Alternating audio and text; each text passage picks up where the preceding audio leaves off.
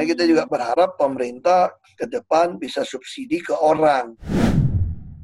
Kenapa sih mesti subsidi bensin dibeli orang dia campur sama pertamax dari oktan lah oktan Jadi- 88 campur jadi oktan 90 dia jualan gitu loh. Tapi kalau kita mau cabut dia bilang tidak berpihak pada orang miskin, kan lucu kan? Kita ini terlalu banyak orang-orang yang sok nasionalis, chauvinis, padahal itu mempertahankan status quo, tau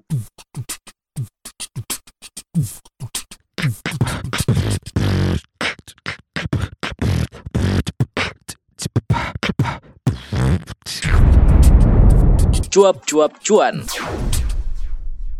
Jadi ada apa aja Pak bisnisnya Pak Ahok nih sekarang?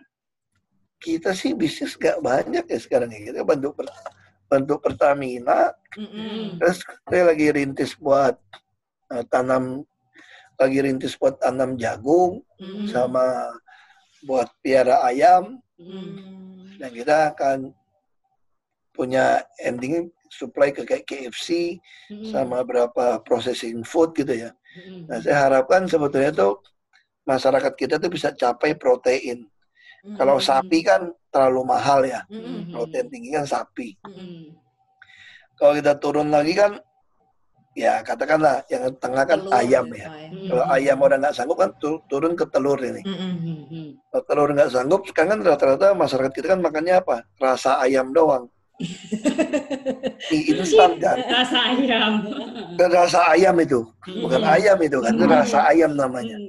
Nah harusnya tuh masyarakat kita tuh bisa mampu makan konsumsi daging ayam lebih banyak. Mm. Tapi ayam daging ayam kita terlalu mahal sebab pakan ternak ini terlalu mahal. Mm. Cost productionnya ya Pak Pakan ya. ternak kita mahal kenapa? Karena ongkos produksi jagung kita terlalu mahal. Jagung, bener Pak jagung jadi. Makanya kita lagi rintis gimana dengan mesin yang canggih Mm-mm. bisa lah katakan hanya 2000 sekilo jagung bisa tutup. Tapi kan juga bukan mau membunuh petani kan. Mm-mm. Nah, kita yang mesti melatih petani lakukan mekanisasi dengan modern seperti ini. Mm. Tapi butuh lahan kan besar, nggak gampang juga ngatur-ngatur lahan. Kemarin saya udah udah bisa mulai jalan, eh ada COVID lagi. Mm. Tahun lalu September saya sampai belajar ke Wisconsin lihat mesin, Mm. cara pertan apa Pertanian ya. pertanian di sana. Mm. Itu bisa masuk ke sapi. Jadi dasar semua tuh saya jagung. Mm. Jagung. Kalau fit jagung itu semua ayam semua bisa baik. Mm. Nah, makanya kita juga berharap pemerintah ke depan bisa subsidi ke orang, bukan ke barang. Mm. Iya. Misalnya, nah kenapa Pertamina? Pemerintah menganggarkan subsidi ke gas Mm. LPG Nah, itu. sampai 70-an triliun. betul Pak. Nah, itu juga yang ngambil orang yang nggak nggak layak ambil. Mm. Kenapa nggak mau subsidi langsung ke orangnya saja kasih Mm. uang beli. LPG Mm. sehingga di pasaran tidak ada disparitas harga. Mm. Kalau di pasaran tidak ada disparitas harga, maka penyelewengan pasti nggak ada yang tertarik gitu loh. Mm. Nah, misal contoh sebuah desa di Bali misalnya Hmm. gitu, ada orang miskin, orang miskin itu kita hitung kita subsidikan di LPG kita. Mm. Padahal dia di kampung dia mau dapat LPG pun susah, dia beli juga Hmm. dengan harga yang tidak subsidi.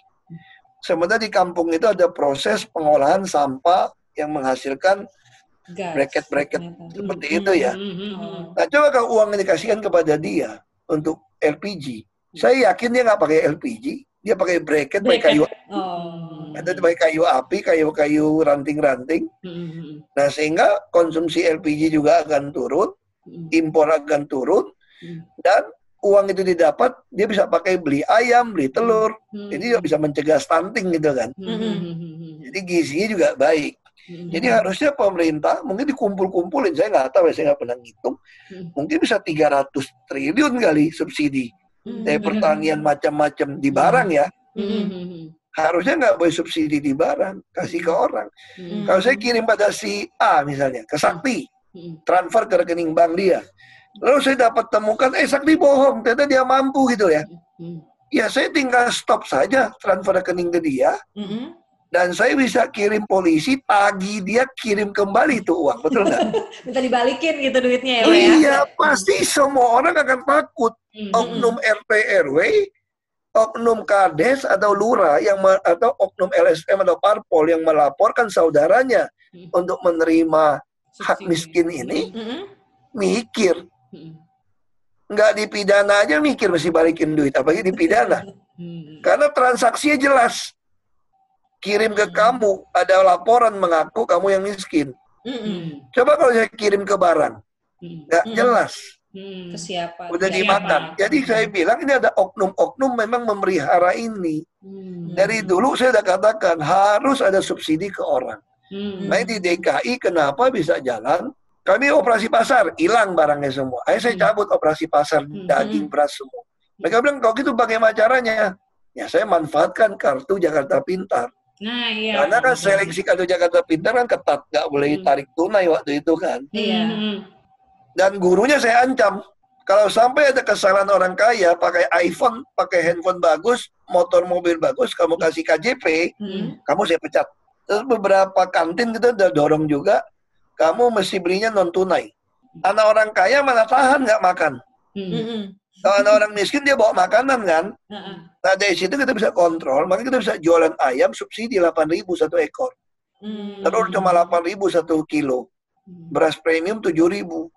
Nah itu itu yang saya maksud, itu contoh subsidi ke orang. Subsidi tepat sasaran, Pak ya berarti. Nah, ya? kalau kita Ah. pakai Bank Dunia kita hitung anak Hmm. SMP SMA butuh berapa duit sebulan supaya dia bisa beli makanan. Hmm. Dapatlah angka 400 ribu, ada 600 ribu. Hmm. Lalu kenapa nggak boleh itu naik? Supaya pada akhir tahun begitu dia naik kelas, dia bisa simpen. Hmm. Jadilah ini hadiah buat dia beli sepeda, beli Mm. kursi apa sepatu roda, macam-macam. Hmm. Hmm. Hmm. Nah itu jadi sebetulnya subsidi kalau dulu misal contoh, setiap anak harus dibelikan Hmm. topi, sepatu, Hmm. Hmm. duitnya ditaruh di dinas pengadaan. Mm. Sama kayak dulu kan lem IKI bond satu anak dua segala macam. itu itu itu betul, itu bukan salah. Memang satu anak diperkirakan ada dua setahun butuh dua botol IKI bond gitu. Butuh dua bolpen kan. Nah ini barang diadakan oleh dinas, subdinas. Mm. Pada satu keluarga miskin ada tiga anak yang sekolah. Berarti dia dianggarkan enam dikasih enam IKI bond. Ibon. Hmm. Coba kalau enam IKI bond tuh duitnya dikasih ke keluarga itu, mungkin dia Ah. hanya beli dua. Hmm. Iya, buat Iya. bareng-bareng. Dan dia yang beli langsung lebih murah kali IKI bondnya daripada yang dibeli dari dinas. Mm-mm. Tapi oknum-oknum nggak dapat kickback gitu kalau kayak gitu misalnya gitu loh. Betul. Hmm. Hmm. Kalau pengadaan kan bisa ketemu yang pengusaha, eh kasih ke saya dong, balikin dong. Mm-mm. Hmm. Saya kasih kamu untung masa nggak bagi saya 10%. Nah Mm. itu yang saya katakan nggak boleh ada subsidi ke barang. Harus di orang. Dan rakyat bisa tentukan mau beli apa. Hmm. Nah ini ini, ini perlu lah. Kita ini terlalu banyak orang-orang yang sok nasionalis, chauvinis, padahal itu mempertahankan status quo. tau nggak, teman? Pak, jadi memang subsidi ini barang yang rawan, Pak ya? Makanya nggak boleh barang. Hmm. Di seluruh dalam ilmu ekonomi kita tahu kan, kalau ada disparitas harga, pasti ada penyelewengan dong. Masih ada penyimpangan, Hmm. betul. Hmm. Ah, jadi untuk mencegah fraud ini, ya jangan ada disparitas harga. Mm. Hmm. Subsidi ke orangnya. Hmm. Pak Dan ini dia akan menentukan. Hmm. Pak, itu kan tadi Bapak nyinggung tuh Pak ada subsidi LPG, BBM kan juga masih kayak gitu. Jadi emang ini mau dibawa nih Pak subsidinya ke orang. Harusnya seperti itu arahnya. Hmm. Harusnya seperti itu. Sehingga ke orang miskin, dia tinggal laporkan. Kita kasih bantu uang saja. Hmm. Nah, bisa contoh gitu ya. Kita bilang subsidi. Seperti premium. Hmm. Premium itu kan nggak ada lagi produksi itu cuma tinggal tujuh negara miskin yang pakai. Betul Pak. Hmm. Polusi banget itu. Hmm. Polusi banget kalau orang ngisep, kena Hmm. kanker, paru-paru macam-macam. Apakah Hmm. nggak merusak satu keluarga mati? Hmm, hmm, hmm. Timbalnya Nggak jelek Pak ya? menambah biaya jebolnya BPJS kesehatan juga. Iya betul. Orang hidup sehat, ya dicabut gitu loh. Sediakanlah transport umum yang murah dan banyak. Makanya dulu kalau orang miskin di Jakarta, pegang KJP, tinggal di rumah susun, naik Transjakarta seluruhnya gratis. Nah, terus kalau waktu sekarang udah terintegrasi kan, kalau semua Transjakarta terintegrasi sampai ke kampung, orang miskin betul-betul nggak bayar gitu loh. Hmm. Jadi kamu nggak butuh bensin kan? Hmm. Kenapa sih masih subsidi bensin dibeli orang dia campur sama Pertamax dari oktan lah oktan Jadi, 88 campur jadi oktan 90 dia jualan gitu loh. Tapi kalau kita mau cabut, dia bilang tidak berpihak pada orang miskin. Kan lucu kan? Hmm. Susah juga Pak. Eh, Nah karena itu tadi, ada orang-orang memang memelihara status quo yang merasa dia paling patriotik. Hmm. Padahal mereka tuh pengecut dan pengkhianat semua tuh.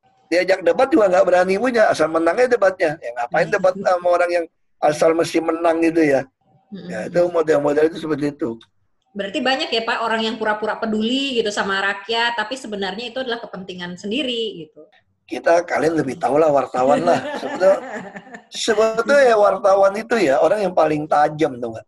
Ketika Hmm. kalian wawancara seorang pejabat, kalian bisa tahu kok itu orang tulus atau enggak, Hmm. ngomongnya dari nurani apa enggak gitu. Hmm, hmm, hmm. Orang kalau kita bicara kan bisa rasakan kan, oh ini ini apa adanya, ini nutupin. Hmm. Ya kan udah pengalaman lah, kita udah umur segitu, Hmm, hmm. ayo wartawan, mesti Hmm. ngerti lah. Pak, tadi kalau ngedengar Pak Ahok kan kayak Bapak gemes banget nih, gemes melakukan terobosan. Tapi ternyata banyak penghambatnya Pak. Ada yang status quo segala macam kayak gitu. Nah itu menghadapinya gimana Pak? Sekarang aku lebih bijak, ya. Kayak dulu Pak ya, kalau dulu dulu trabas, trabas, trabas gitu kan. Sekarang lebih bijak. Jadi gimana Pak? Iya nggak? Jadi sekarang aku udah tahu nih tau nggak? Jadi Gimana itu orang kan suka tangkap saya nih, kalau dia bikin kesel, gue marah-marah, lalu dia cerita marah-marahnya doang kan. Hmm. Iya. Sekarang aku nggak mau marah-marah, aku udah dengerin aja, Hmm. itu dapat, ya udah, kalau bisa gue pecat, gue pecat aja. Kalau yang nggak bisa kita ngapa-ngapain, ya kan? Kalau nggak bisa ngapa-ngapain, ya kita tunggu waktu kita. Kita sekarang Hmm. mesti belajar, kata Mas Jarod, sabar kesabaran yang revolusioner. Wah, Hmm. dia begitu. Apa tuh kesabaran revolusioner Pak? Wah, jadi kita tuh mesti sabar tunggu waktu kita. Oh, oke. Ada saatnya kan kita bisa punya kuasa untuk sikat dia gitu kan. Hmm. Ya udah kita sabar aja tunggu. Oh ibarat kata Ya, gitu. kita kita liatin nih, kita liatin gitu. Nah, kita liatin dulu nih. Nah, Namanya gue selengkat. dan jangan terlalu cepat nyerang dia gitu kan. Ah. Nanti kan langsung dia ketahuan gitu nyerang. Hmm. Pak Ahok berarti masih kontakan sama Pak Jarot Pak ya? Masih dong. Oh, curhat-curhatan apa nih Pak sekarang sama kalau sama Pak Jarot nih Pak? Biasa ngobrol-ngobrol lah. Oh. Curhatan bapak-bapak. curhatan bapak-bapak. Kalau kemarin kan curhatannya cari calon istri sama Pak Jarot. Itu bukan aku yang curhat tuh. Dia yang punya ide supaya menikah dengan siapa. Oh, Oh, ternyata itu. Pak, terakhir kan Bapak ketemu sama itu Pak ya, Pak Subroto Pak, Begawan Migas Pak. Nah itu ngomongin apa Pak sama Pak Subroto Pak, kalau boleh tahu Pak? Pak Subroto tuh saya kebetulan secara pribadi kan juga memang ya kagum lah sama beliau. Kan dulu kan zaman Hmm. dulu kan jarang loh orang pakai jas pakai dasi kupu-kupu. Iya, di betul, betul. opek kan keren banget kan. Iya, ada orang Indonesia di tengah-tengah bule dari ketua opek gitu kan. Hmm, terus juga pakai kupu-kupu gitu ya. Hmm, memang pengetahuannya juga pintar gitu loh. Hmm. kan yang orang pintar. Ya udah aku temuin lah. Dia kan ada bangun apa di pa, apa sih di Pasena atau apa Di, Bima Sena Pak, Bima di Sena. Masena ya Hmm, hmm, itu ada klubnya dia bilang gitu loh. Ya udah Hmm, ngobrol dia kasih masukan kasih masukan lah. Hmm. tapi ada yang provokatif juga yang tepat Pak. Ahok jadi dirut katanya. Oh. Ada dorongan dari Pak Subroto gitu. terus saya bilang jadi dirut itu capek dipanggil dewan. Hmm. panggil menteri. Hmm, dirut itu udah kayak juru bicara situ sini kapan kerjanya. Hmm, mendingan saya jadi komut asal di- dirutnya nurut Betul nggak? Betul, betul, betul, betul Pak. kan akhirnya balik lagi ke soal tujuan hidup balik lagi kan Iya Hmm. betul. kalau bilang alasan menjadi dirut kenapa gajinya 100% bos saya cuma 45% Pasti dia tunjangannya banyak, saya nggak banyak, cuma Hmm. itu doang. Hmm, Nah, tapi masa kita cuma pengen jabatan karena gaji nggak bener. Hmm, hmm, hmm, Hmm, hmm, hmm. Ya udahlah, gaji itu betul-betul relatif banget, tuh nggak? hmm, hmm. Kita udah kerja, udah ngerti lah. Dapat duit dikit, rasanya kalau tambah dua kali pasti enak, gue longgar nih. Dapat dua kali, nggak longgar juga tuh. Ternyata nggak Dua kali begitu lipat nggak longgar juga. Itu Hmm. cuma pikiran kita longgar dong nggak? Ya memang harus dinaikin lah kalau ada duit apa gitu ya. Tapi ya itu tadi kita mesti merasa cukup aja lah. Dan itu yang susah ya Pak belajar untuk merasa cukup itu. Apalagi buat anak-anak muda zaman sekarang nih Pak Hmm. kayaknya. Kadang-kadang memang situasi memaksa dia harus merasa cukup akhirnya. Kayak Terpaksa. Bapak udah pengalaman kalau dipaksa cukup. Iya. Harus nerima ya. Kalau saya tuh hidup saya pas-pasan. Pokoknya kalau pas mau beli apa pas Ada. ada, gitu katanya gitu. Hmm. Katanya gitu. enak tuh Pak, itu hidup yang paling enak tuh Pak. Nggak Pas-pasan. juga. Makanya kita harus belajar lah, belajar Hmm. apa yang kita inginkan. Nggak semua yang kita inginkan kita bisa dapat. Hmm. Kita juga harus mulai belajar gitu ya. Mm-mm. Kita kan misalnya suka suka ya katakanlah suka gadget apa gitu ya. Hmm. Karena keluar baru kan pengen beli gitu ya. Hmm. Nah kita harus mulai tanya, gue beli ini gue butuh atau gue ingin? Hmm. Kalau nggak butuh, ya nggak usah belilah. Nah ini kita, jadi sebenarnya orang yang bebas, ini kata Immanuel Kant ini filsuf kalau salah. Mm-mm. Ini akibat sekolah di Makobrimob kan banyak baca buku. itu Banyak kan. baca buku. Ya, kalau nggak salah ya, aku lupa sih hafalannya. Yang disebut freedom, kebebasan itu, bukan bebas berbuat apa yang kita mau. Tapi kamu bebas ketika kamu jadi orang yang merdeka dan bebas ketika kamu bisa mengatakan tidak kepada apa yang kamu mau. Mau mau bebas, saya mau berbuat apa saja. Sebetulnya kamu nggak bebas itu. Hmm. Berarti kamu dikontrol oleh keinginan kamu. Jadi kalau kita Hmm. orang bebas, saya bisa mengatakan tidak kepada apa yang saya mau. Itu baru namanya saya bebas. Hmm. Itu contoh kayak Sakti juga Sak. Waduh, gue lihat kayaknya MacBook Pro udah keluar baru nih. Gua dulu mau punya, gitu. gue dulu punya sebelum gue masuk penjara nih. Kayaknya perlu ini gitu kan. Tapi setelah gue pikir-pikir, terus gue ngapain ya? Di meja gue aja nih udah tiga, tiga laptop nih. Gara-gara di Pertamina tuh mesti pakai Microsoft. Hmm. Tanda tangan tadi aku berpikir aku udah mau lepas dari lap- laptop nih, pakai iPad aja enak. Hmm. Ternyata tanda tangan digital iPad nggak jalan, harus di MacBook. Program-program di Pertamina rata-rata base-nya di Microsoft. Kita Hmm. punya dashboard digital monitoring semua, nggak sempurna kalau nggak pakai Microsoft. Hmm. Kita rapat pakai M-Team, ya mau nggak mau. Taruh di meja lagi gitu kan. Hmm, ada lagi deh tuh yang harus dibeli. Jadinya Iya, kebutuhannya jadi ada lagi deh. gitu ya Pak ya. Nah, jadi saya katakan itu sesuatu yang ya, sama juga handphone lah gitu kan. Mm-mm. Pakai handphone iPhone 12, wah lebih smooth Eh, beli. Aduh saya juga ngapain cuma begitu-gitu doang. Hmm. Tapi begitu jatuh pecah, ya apa boleh buat lah gantilah. Atau sengaja. itu namanya nasib sengaja. Langsung sengaja. Emang kepengen ganti.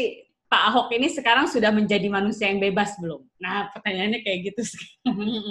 Aku merasa aku bebas Oh. Hmm. Dan dan nikmatin hidup. Aku nggak mau tahu apa kata orang. Mm-mm. Yang penting apa nurani saya di hadapan Tuhan, saya bisa tanggung jawab, saya nikmatin. Hmm. Jadi ada makanan minuman ya kita nikmatin aja. Mm. Ada saat seperti ini ya kita nikmatin. Hmm. Kita nggak tahu sampai kapan kan. Iya. Jadi kalau dulu saya bisa pikir besok gimana, khawatir saya enggak. Akhirnya saya nggak pernah nikmatin hari ini. Hmm. Kalau sekarang, makanya bahasa Inggris itu bagus ya. Saat sekarang kan present, hadiah juga present kan. Iya. Hadiah, Pak ya? Iya. Ya, jadi sebenarnya hadiah terindah kita tuh ya saat Ah. ini Hmm. kita nikmatin saat ini. Live for the moment gitu kalau kata orang bule ya Pak ya. Ya, Pak, ini kan udah banyak yang dilalui Pak Ahok, terus juga tadi nasihat-nasihatnya banyak banget ya, Mhm. berfaedah. Target ke depannya Pak Ahok tuh apa sih Pak? Waduh, kalau yang target ke depan tentatif, ya saya tetap mau membantu orang miskin dan Hmm. yang butuh pertolongan ya. Hmm. Saya suka kata mat- kalimat bahasa Inggrisnya lebih gampang ingatnya. The poor and the needy. Oh, Hmm. oke. Yang miskin dan yang membutuhkan gitu kalau Iya. bahasa Indonesianya ya Pak Nah, ya. makanya saya bikin di dalam tahanan, saya siapkan yayasan BTP, kita Hmm. bikin aplikasi jangkau. Mm-mm. Tadi baru kita dapat sumbangan tuh 100 ribu masker lagi Hmm. dan 5 ribu APD. Hmm. Jadi orang melihat kita salurkan dengan baik. Nah ini sesuatu hal yang apa ya sukacita nggak bisa ngalahkan orang percaya ya. Mm-mm. Jadi kalau orang percaya sama kita bisa menyalurkan itu. Nah ini sesuatu yang baik banget gitu. Hmm. Jadi Pak Ahok mendapatkan kesenangan tersendiri gitu ya Pak ya dari dipercaya orang, dari bisa membantu orang gitu ya Pak ya. Ya, itu mengalahkan ketika dapat uang banyak loh. Hmm. Ini kayaknya kalau saya pernah nonton nih Pak film A Man Called Ahok dan itu kalau saya lihat tuh kayaknya nih yang Bapak omongin dari tadi ini adalah ajaran-ajaran dari bapaknya Pak Ahok nih. Ya, tapi bapak saya lebih lebih lebih gawat caranya dia. Oh gitu, lebih ekstrim Pak.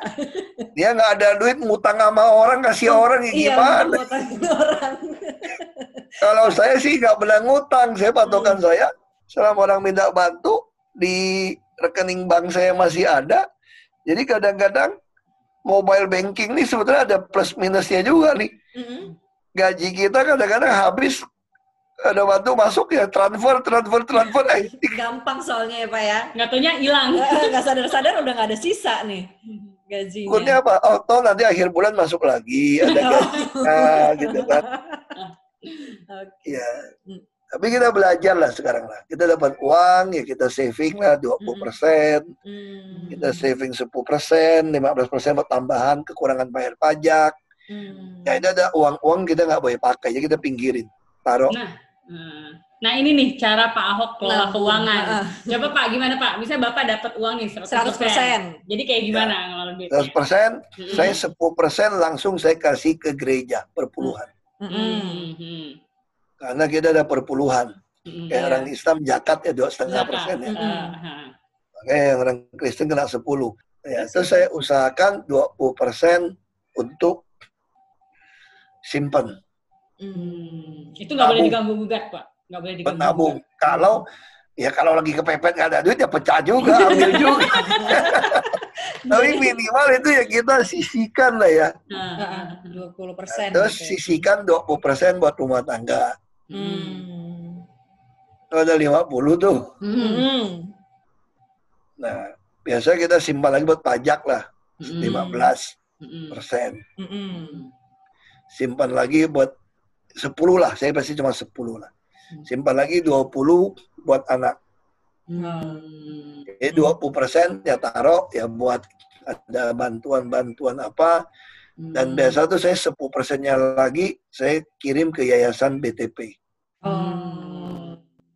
Untuk yang jangkau gitu kan. Hmm. Ya kira-kira kita punya 10 persen lagi lah untuk tak terduga gitu ya. Hmm. Tapi kalau Pak Ahok ada investasi nggak sih Pak? Investasi ada, kadang-kadang kita kalau ada duit ya beli tanah. Hmm. Investasi yang mungkin kadang-kadang kampungan kita beli emas. Hmm. Kadang kita titip ke manajer beli saham.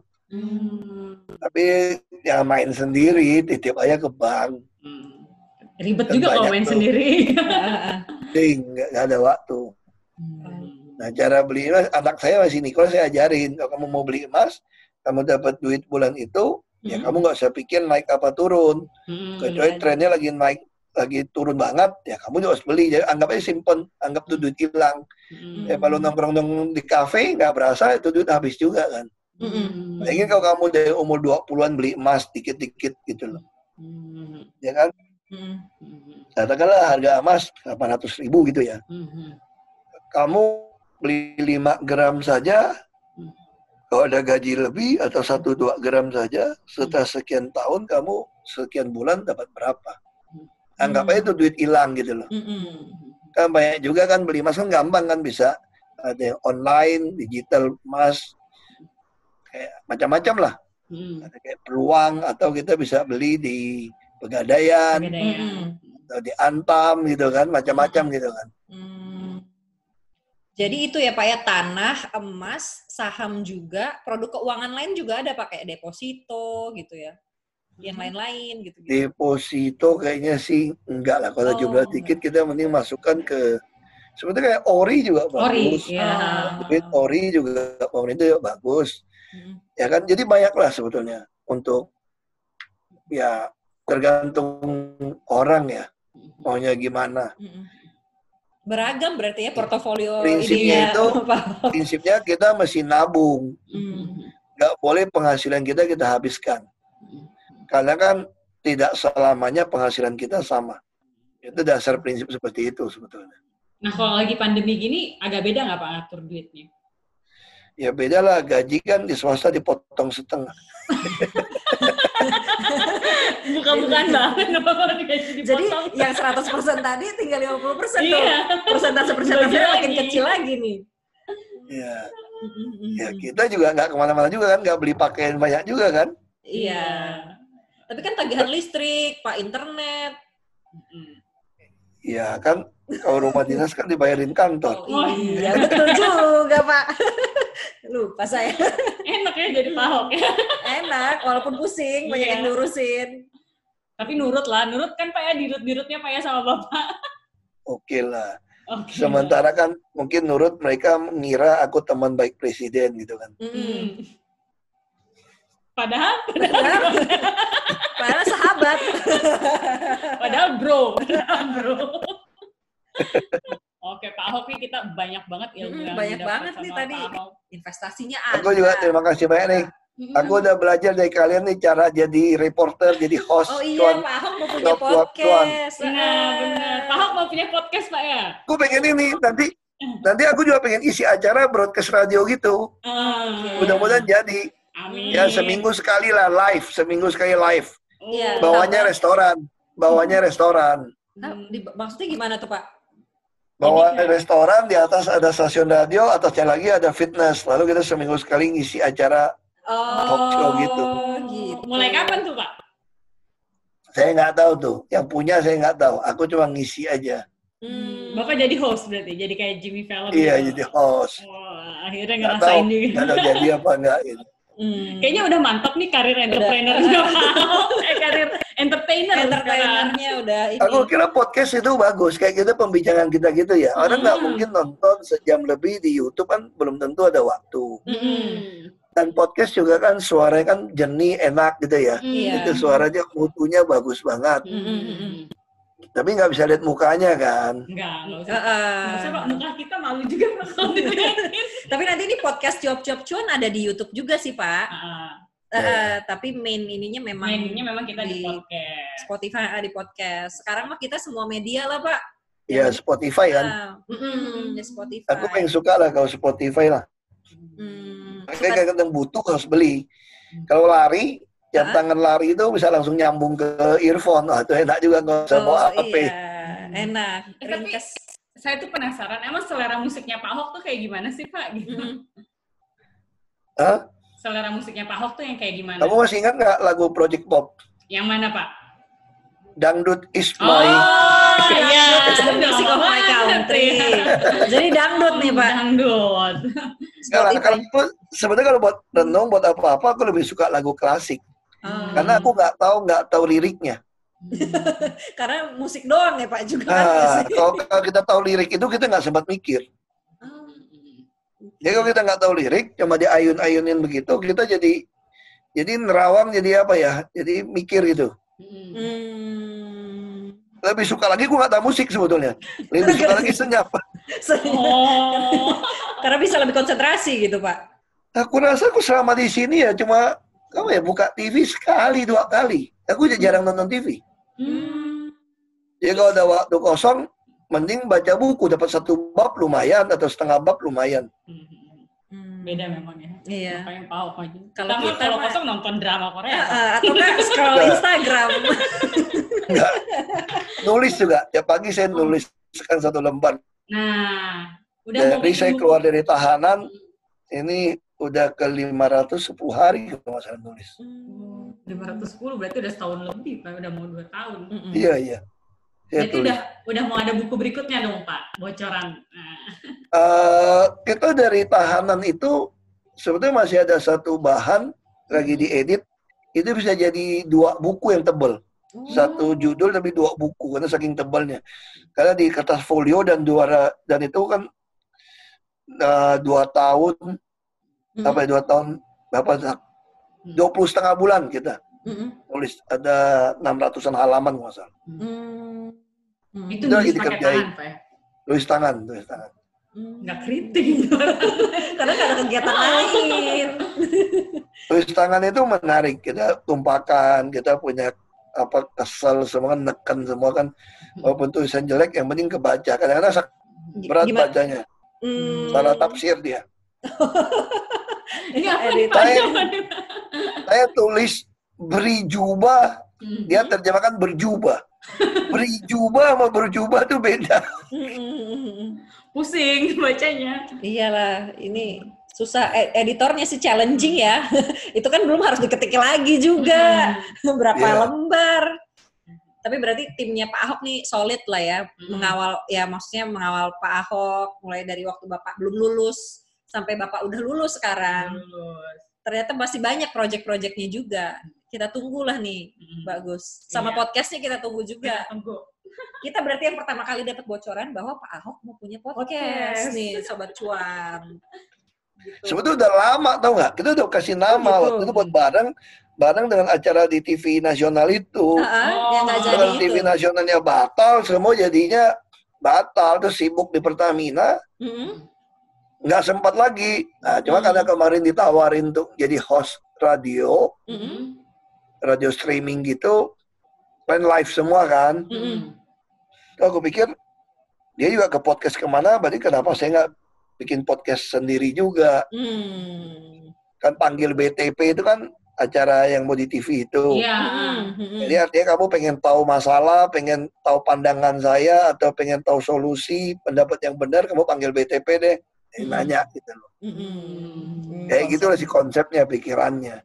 Jadi nih Bapak ingin menyanyi Deddy Kobuzier. Deddy Kobuzier. Gak mungkin bisa saingin dia lah, dia mah terlalu inilah. Hmm, Udah tapi terlalu- bisa pak kayaknya Bisa lah, Pak. Gak berani lah. ini baru ini gua- kayaknya baru berani. ini gue ngeliat Pak Ahok ragu-ragu Iya. takut nih baru ini nih gue lihat berhadapan sama Deddy Kobuzier ternyata ragu-ragunya. Soalnya Ya. dia punya kungfu Ip Man. Pak Ahok terima kasih banyak ya Pak atas Sama-sama. waktunya semoga sehat-sehat Mm-mm, Sehat semua Amin. buat Pak Ahok dan tim serta keluarga juga Mm-mm. Pak pandemi. Terus semoga terobosan-terobosannya di nanti juga nih Pak gebrakan-gebrakannya baik sebagai pengusaha, pejabat maupun entertainer. yang entertainer sih yang paling saya tungguin nih podcastnya kita tungguin gitu deh sobat cuan juga terima kasih ya udah bareng-bareng sama Pak Ahok di sini Pak Ahok eh, semoga sobat cuan bisa menerapkan 3 C-nya Pak Ahok tadi masih ingat gak lo Cengli, Cuan, cincai. Udah terpatri di ingatan kami nih Pak yaudah ya sobat Pertama cuan ini ada 6C tuh. apa tuh Pak Hah? Cari sendiri di website. Oh, ada ya? kita disuruh ke sana. Kayak ada yang. Eh, eh, Websitenya Pertamina, coba ntar kita lihat. Pak, pesan terakhir dong Pak buat para sobat cuan Pak, buat dari Pak Ahok. Ya saya katakan kalau Anda mau cuan, Anda harus pertama percaya nama baik itu lebih berharga daripada segala kekayaan besar. Karena kalau kamu punya nama baik, kekayaan itu pasti ikut. Nah, disiplin jelas. Anda punya nama baik, Anda punya disiplin, punya etos kerja yang baik, maka dengan struktur satu hari Anda akan ketemu rezeki Anda. Anda akan jadi cuan. Menurut saya seperti itu. Siap. Sip kalau gitu. Pak Ahok, makasih banyak Pak Ahok, Mas Sakti. Oke, makasih sama-sama ya. Mas. Ya. Sampai ketemu Sampai lagi ketemu di lagi lain kesempatan di ya, lain Pak. kesempatan, Ya. Pak. Sehat-sehat, Pak. Dah. Sampai ketemu, tambah cuan. Tambah Tambah cuan. cuan.